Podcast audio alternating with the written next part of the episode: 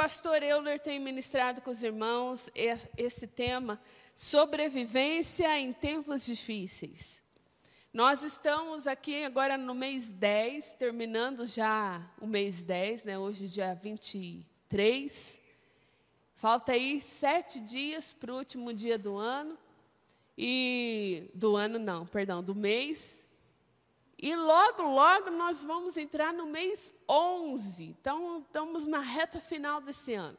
Parece que o ano passou voando. Só eu penso assim? Ou você tem esse sentimento também? Meu Deus, voou esse ano, né? A única evidência que nós temos que o ano não voou é o nosso cansaço, né?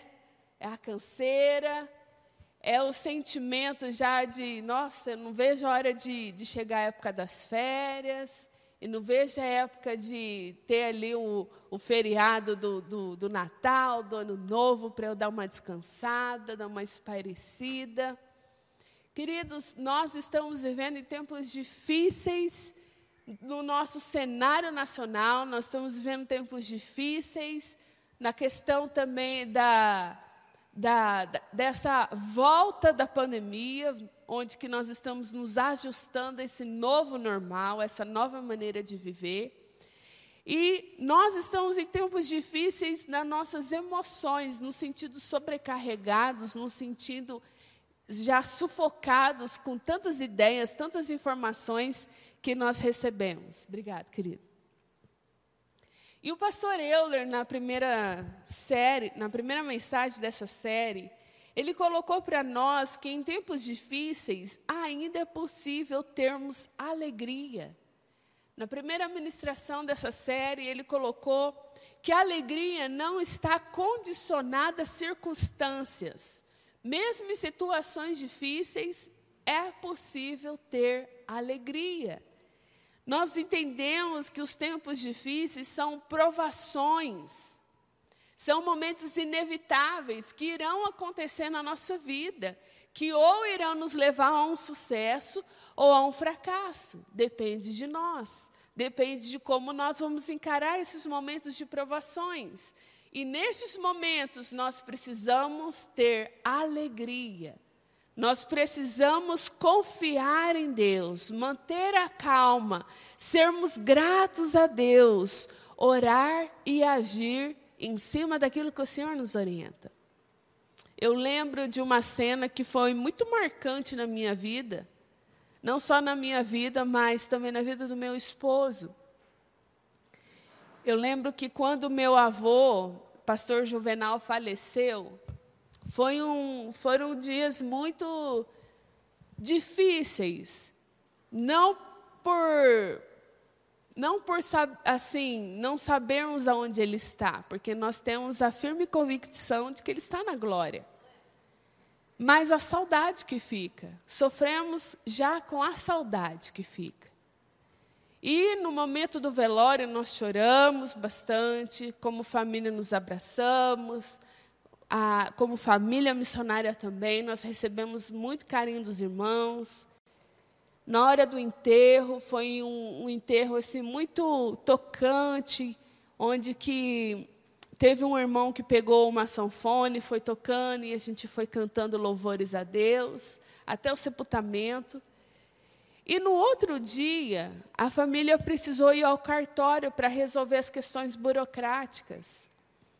E eu lembro que lá naquele cartório onde que a gente estava reunido, depois de um dia de lágrimas, depois de um pesar no coração, e ainda assim nós observando a nossa vozinha que ficou, a irmanice, né? Observando, cuidando dela. Mas havia em nós uma alegria.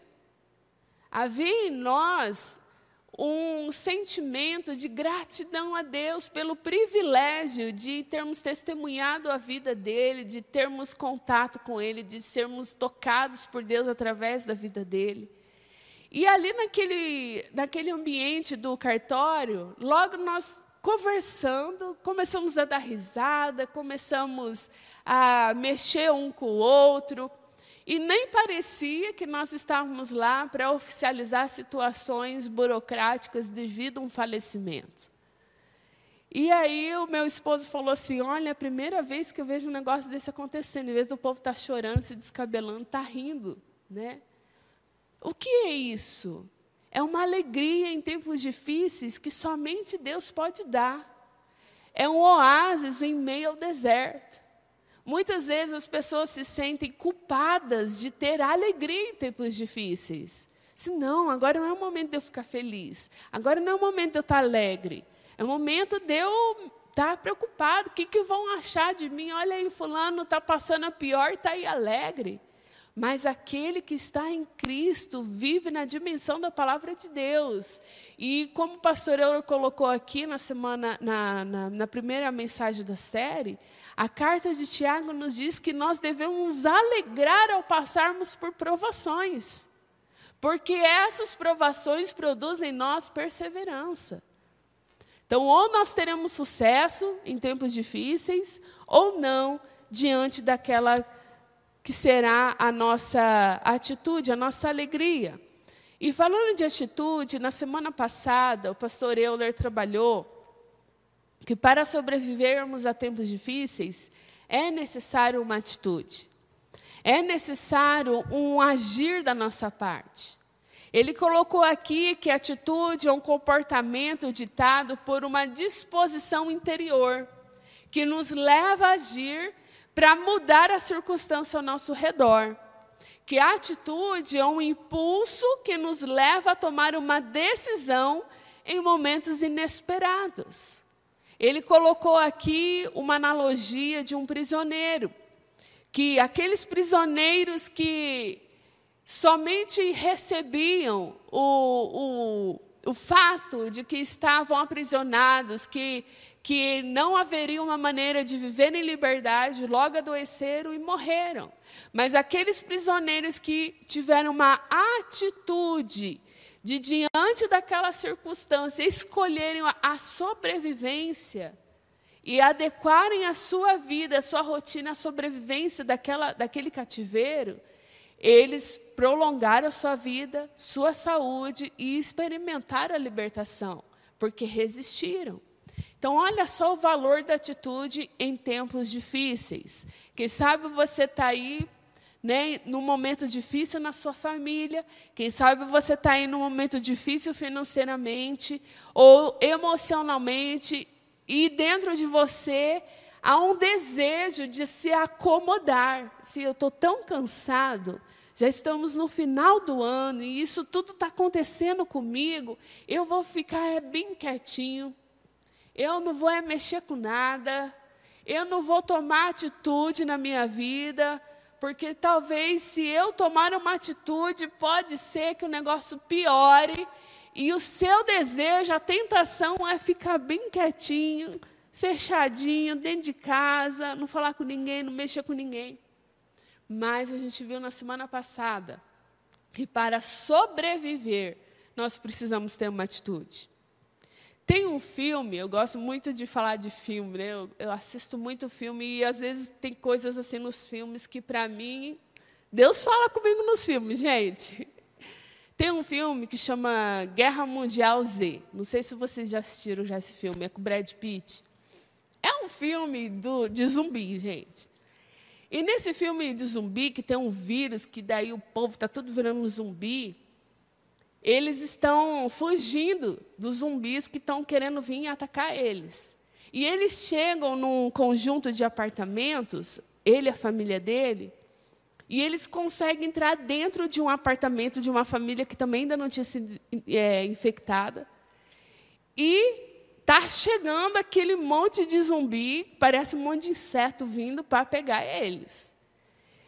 O, o pai da família que era residente do apartamento fala: vamos ficar aqui quietinho, vamos ficar aqui parado.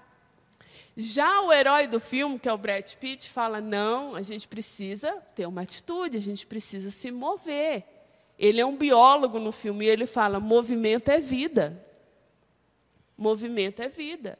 Então, você pode observar quando os animais, principalmente os pássaros, uma região entra em inverno, eles migram para uma região mais quente para não morrerem no inverno. O desejo de se acomodar é um desejo autêntico diante do perigo, de, das incertezas. Realmente a gente quer ficar na nossa. Porém, movimento é vida.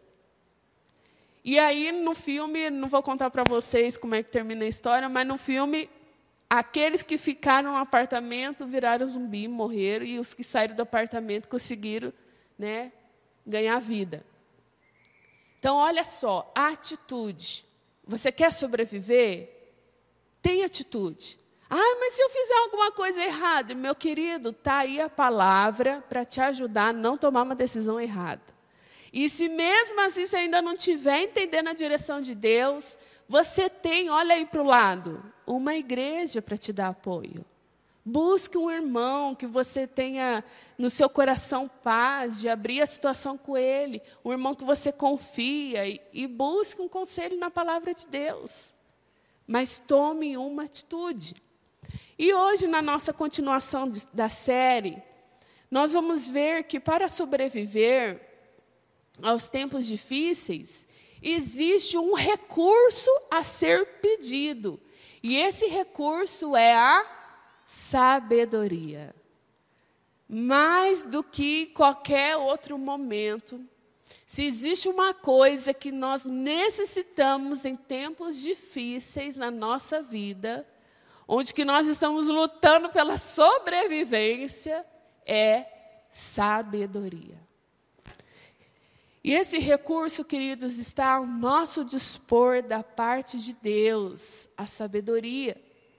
A nossa série ela tem seguido os ensinamentos da, da carta de Tiago. E em Tiago, nós vemos isso claramente. Essa carta que Tiago escreveu, ele escreveu a igrejas judaicas, igrejas de um povo que vinha de uma cultura judaica e que estava sendo ameaçada, estava sendo com a sua sobrevivência ameaçada, porque ela estava sendo perseguida. Porque eles não estavam mais dependendo de uma fé na lei, mas uma fé em Jesus. E havia perseguição à vida deles. Não era só uma perseguição ideológica, mas a vida deles estava em risco. E a carta de Tiago é um convite a viver uma fé genuína, não uma fé só que professa palavras, mas uma fé em ação. Tiago chega a dizer que a fé sem obras é morta.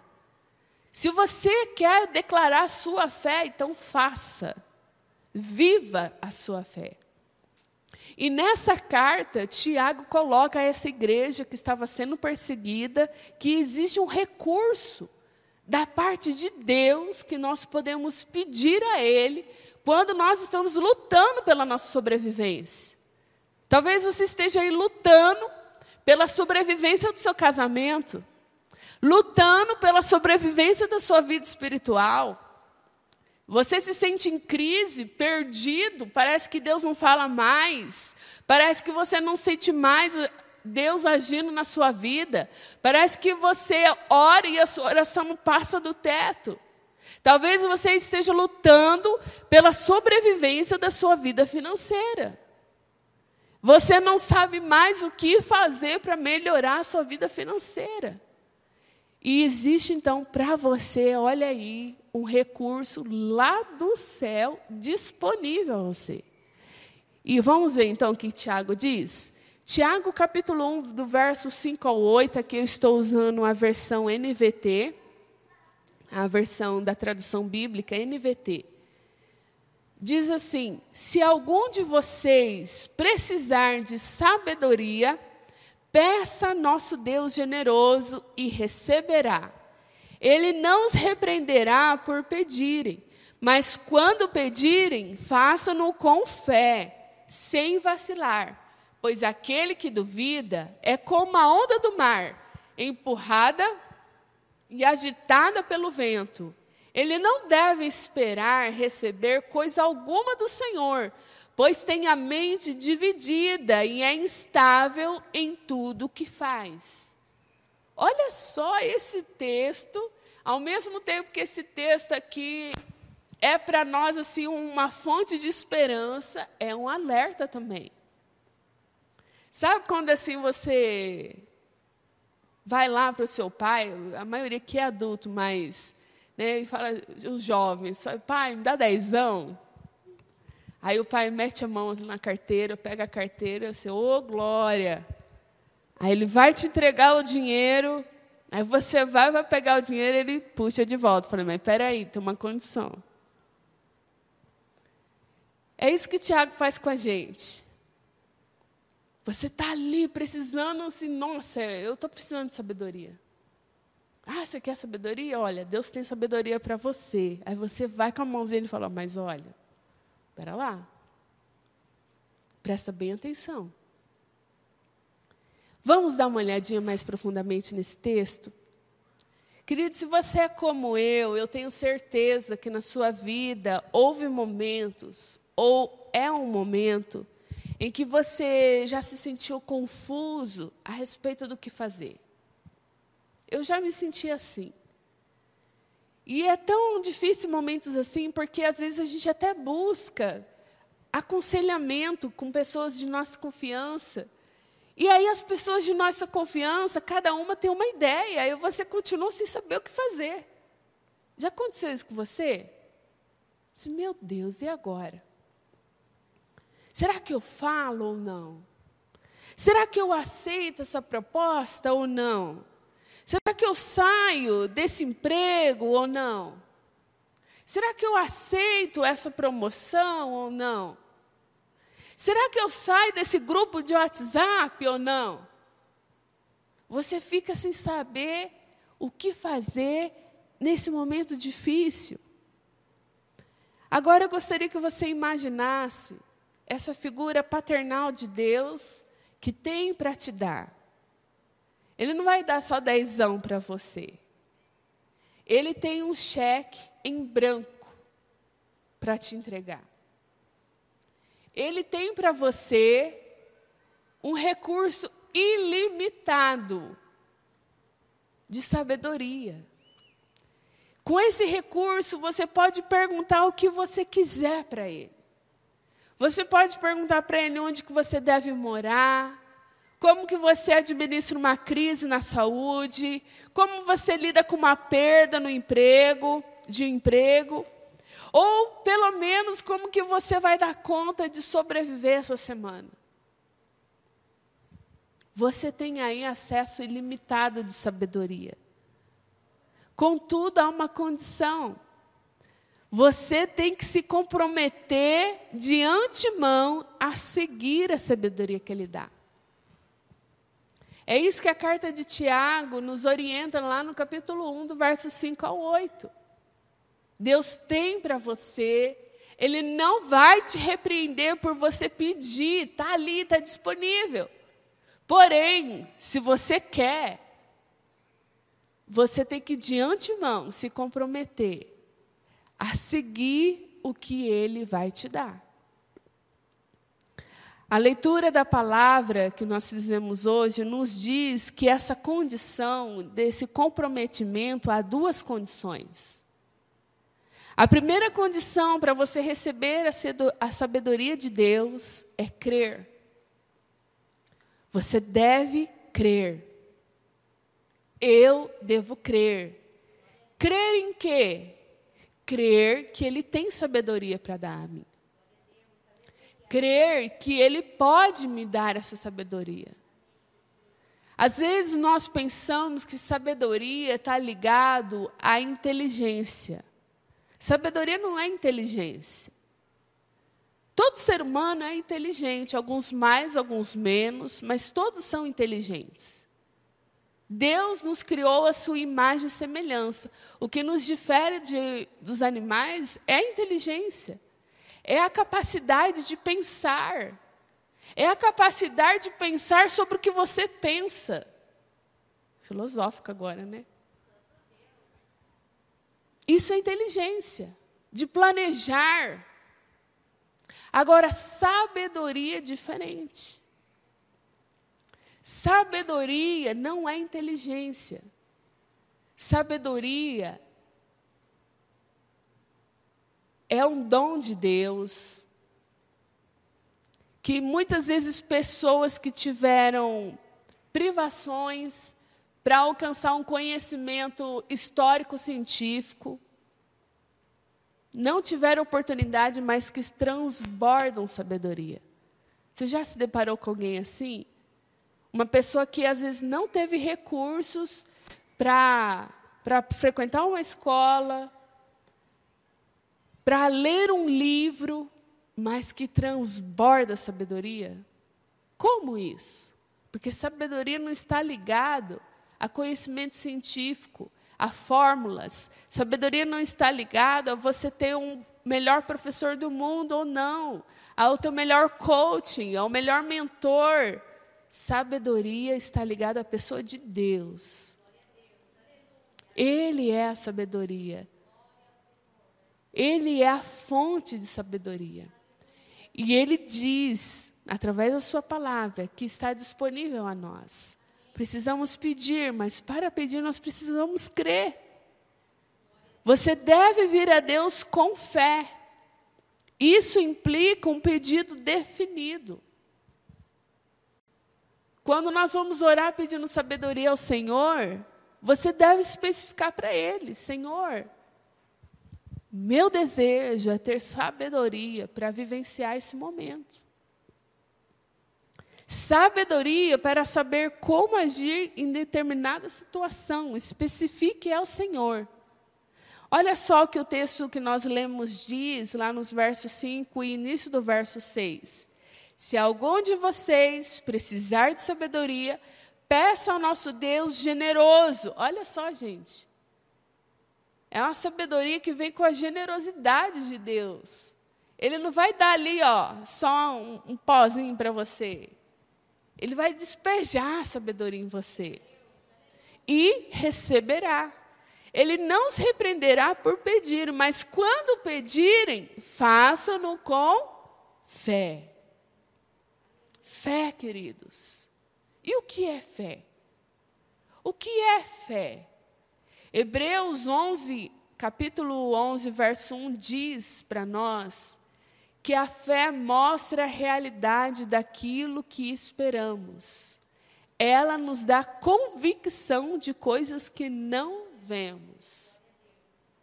Quando nós pedimos sabedoria ao Senhor, nós devemos pedir na certeza de que receberemos.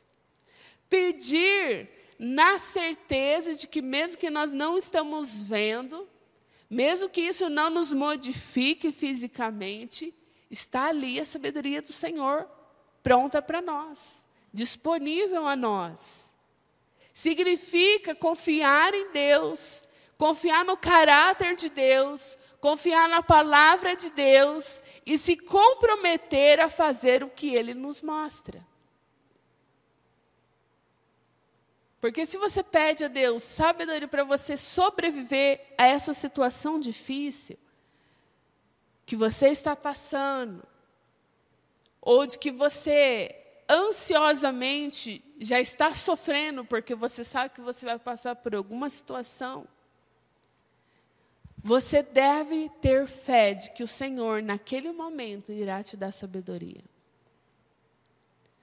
Você deve ter fé de que diante daquilo que o Senhor te iluminar, você fará. Por isso, queridos, defina no seu coração a sua oração. Senhor, me dê sabedoria. Senhor, me ensina a viver esses dias. Cada dia, ao se levantar, agradeça a Deus. Senhor, obrigado por esse dia. Me dê sabedoria para eu vivenciar essa oportunidade que o Senhor está me dando.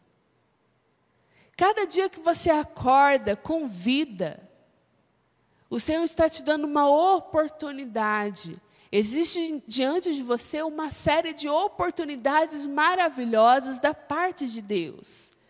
Mas você acessará, você terá acesso a essas oportunidades se agir com sabedoria. Por isso, peça a Deus: Senhor, me dê sabedoria para eu vivenciar esses dias. E nisso, queridos, você deve crer. Crer de que virá a sabedoria do Senhor para você.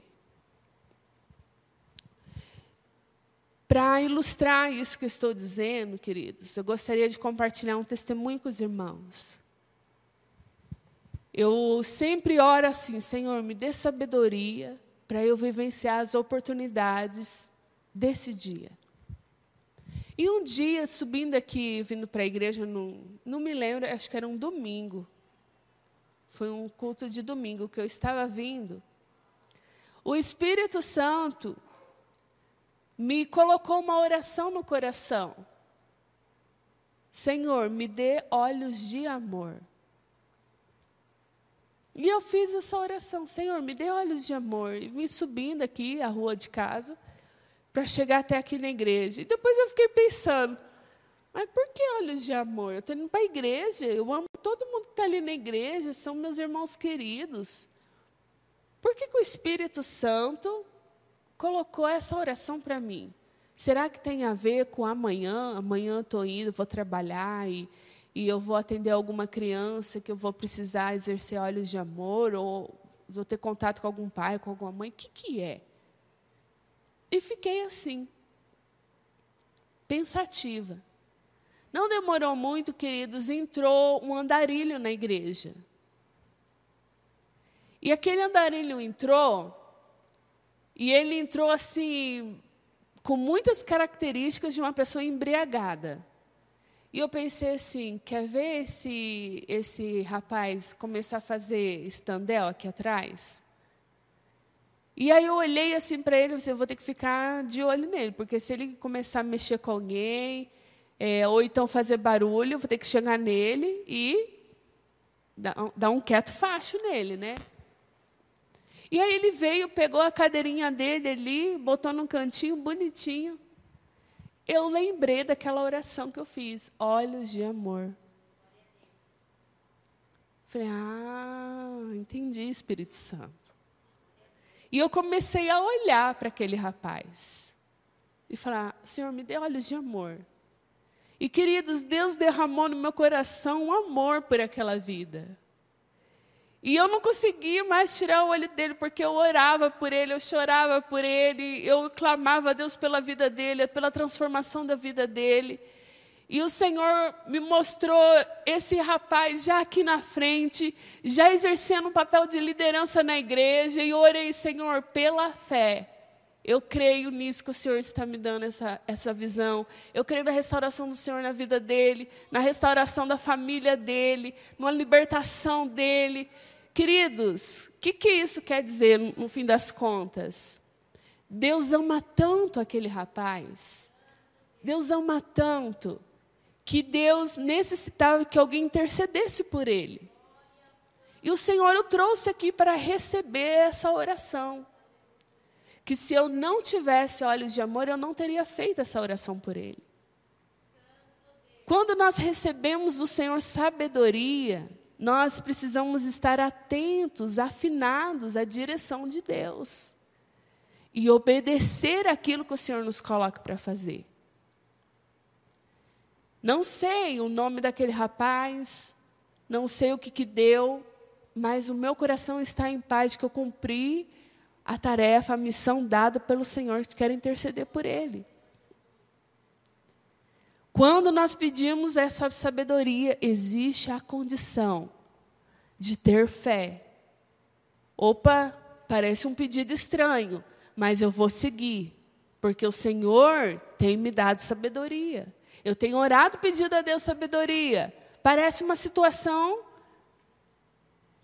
contrária. Mas o Senhor está me direcionando a isso, eu vou seguir a isso. Porque o Senhor sabe de todas as coisas. Atrelado a isso, queridos, a segunda condição é muito é muito tênue essa condição. Se a primeira condição a ter a, é, é crer, a segunda condição é não duvidar. Parece a mesma coisa, não parece? Olha só o que diz o texto de, de Tiago, no verso 6 a 8. Diz assim: Mas quando vocês pedirem, façam com fé. E olha aí, sem vacilar.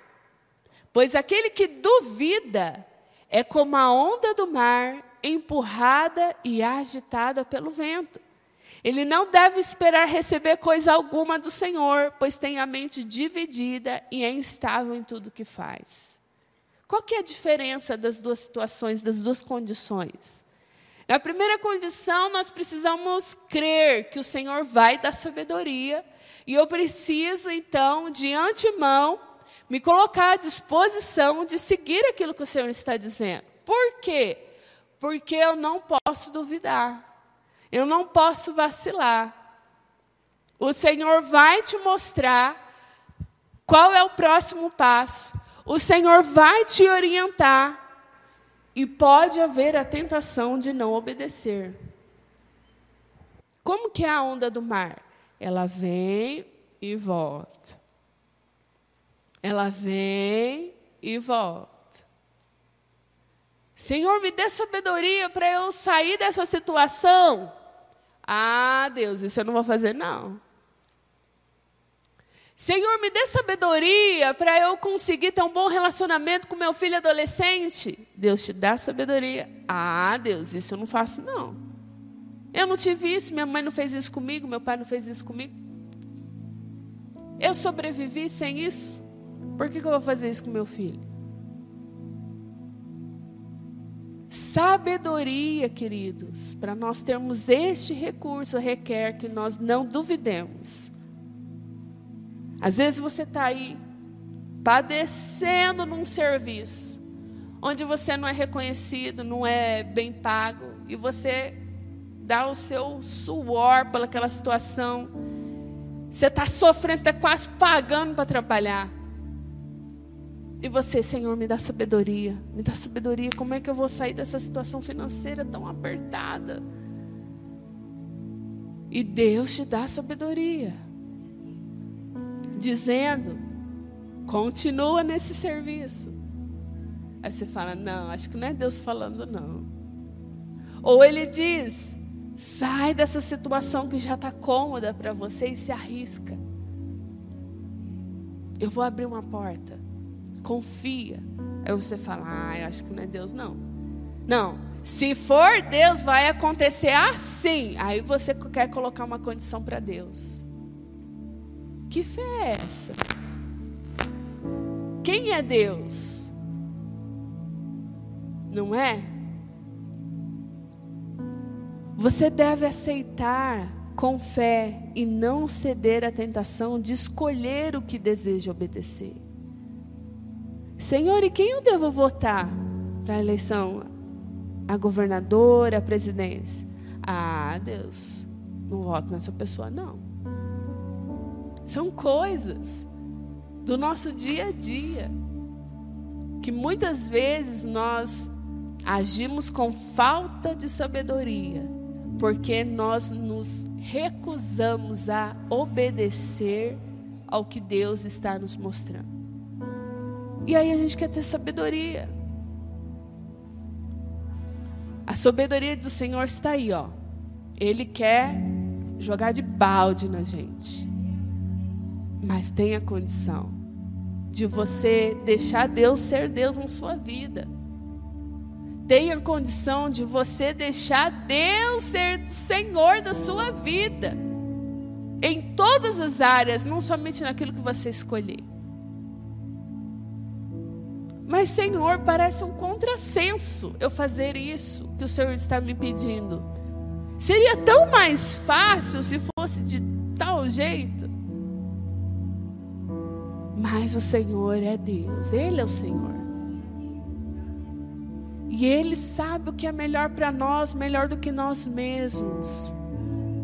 Eu sempre falo aqui para a juventude que eu, eu, nossa irmãos, eu sou tão grata a Deus pelo marido que eu tenho. Porque eu tinha uma listinha de como que eu, né, aquilo que eu esperava num esposo, eu orava em cima daquilo, eu orava em cima daquilo. E para a glória do Senhor, o Romael é aquilo ali, mas ele é muito mais, coisas que nem estavam na minha listinha. E aquilo que nem estava na minha listinha, hoje é tão mais importante para o nosso casamento do que aquilo que estava na minha listinha. Se Deus foi muito gracioso comigo. Às vezes, queridos, nós idealizamos, romantizamos uma situação e esperamos que Deus responda naquela nossa expectativa. Mas Deus nos conhece melhor do que nós mesmos. Deus sabe lá no fundo se é aquilo que nós realmente queremos, se é aquilo que vai nos fazer feliz, se é aquilo que nos vai dar satisfação, se é aquilo que vai nos dar alegria. Mas para a gente viver isso, nós precisamos agir com sabedoria nos nossos dias, ter fé de que o Senhor tem sabedoria para nos dar e seguir aquilo que Ele nos orienta, mesmo que pareça um contrassenso. Eu já contei aqui para os irmãos, né? Quando Deus abriu as, as portas para eu me casar com meu marido, eu era seminarista, ele também. E foi nos colocado a proposta de casar em cinco meses. O que nós recebíamos era o suficiente para passar o mês, não tinha o que guardar. A nossa família não estava esperando que a gente iria casar dali cinco meses. Ninguém estava financeiramente preparado. Existia o sonho, de casar na igreja, ter um vestido de noiva. Existia o sonho de recepcionar os convidados, mas como? Mas o Senhor nos deu essa direção. E nós assumimos o compromisso do noivado perante Deus, perante a nossa família, perante as nossas igrejas. E queridos, milagre. Casei de noiva, vestido primeiro aluguel, do jeito que eu queria o vestido decoramos a igreja, recepcionamos os convidados, claro, tudo de uma maneira simples, modesta, mas perfeita. Minha casa mobiliada. Deus é fiel. Ganhamos a nossa lua de mel. Sabe o que é você casar e no outro dia você não está devendo um real? Não está devendo um real. Casei assim. Mas parecia uma loucura, parecia um contrassenso. Mas se Deus está te orientando, se Deus está te dando sabedoria, se existe no seu coração paz da parte de Deus, segue. Mesmo que pareça um contrassenso, mesmo que pareça que pessoas vão ficar chateadas com você. Você sabe que você está fazendo algo que o seu Deus te orientou. Por isso, queridos, para nós concluirmos, Hoje, Deus tem para você um recurso para a sobrevivência em tempos difíceis. E é sabedoria. A sabedoria não está ligada à escolaridade dos seus pais. A sabedoria não está ligada à sua escolaridade. As oportunidades que você teve nessa vida ou não. Está ligada ao Deus que você serve. Ao Deus que é o seu melhor amigo ao Deus que em espírito vive dentro do seu coração. Por isso, peça a Ele sabedoria e mantenha os seus olhos, mantenha os seus ouvidos, mantenha o seu coração aberto àquilo que Ele irá direcionar a sua vida. Você vai ver como Deus irá se manifestar. Você vai ver que como esse momento de tempos difíceis, de aparentemente uma crise, será o momento em que um dia você vai testemunhar do tamanho da glória de Deus se manifestando na sua vida. Quando nós agimos com sabedoria e seguimos, decidimos crer que Deus tem para nós essa sabedoria, em momentos instáveis da nossa vida, quando nós obedecemos sem duvidar na direção que Deus tem para nós, queridos é aquilo que a palavra diz. O Senhor dizendo: Bem sei os pensamentos que eu tenho sobre você. É pensamento de paz, não de guerra, um futuro glorioso. É isso. É muito além do que um dia olhos viram, é muito além do que uma mente imaginou, é muito além. Porque Ele é o Rei, Ele é o dono do universo, ele é o Deus vitorioso.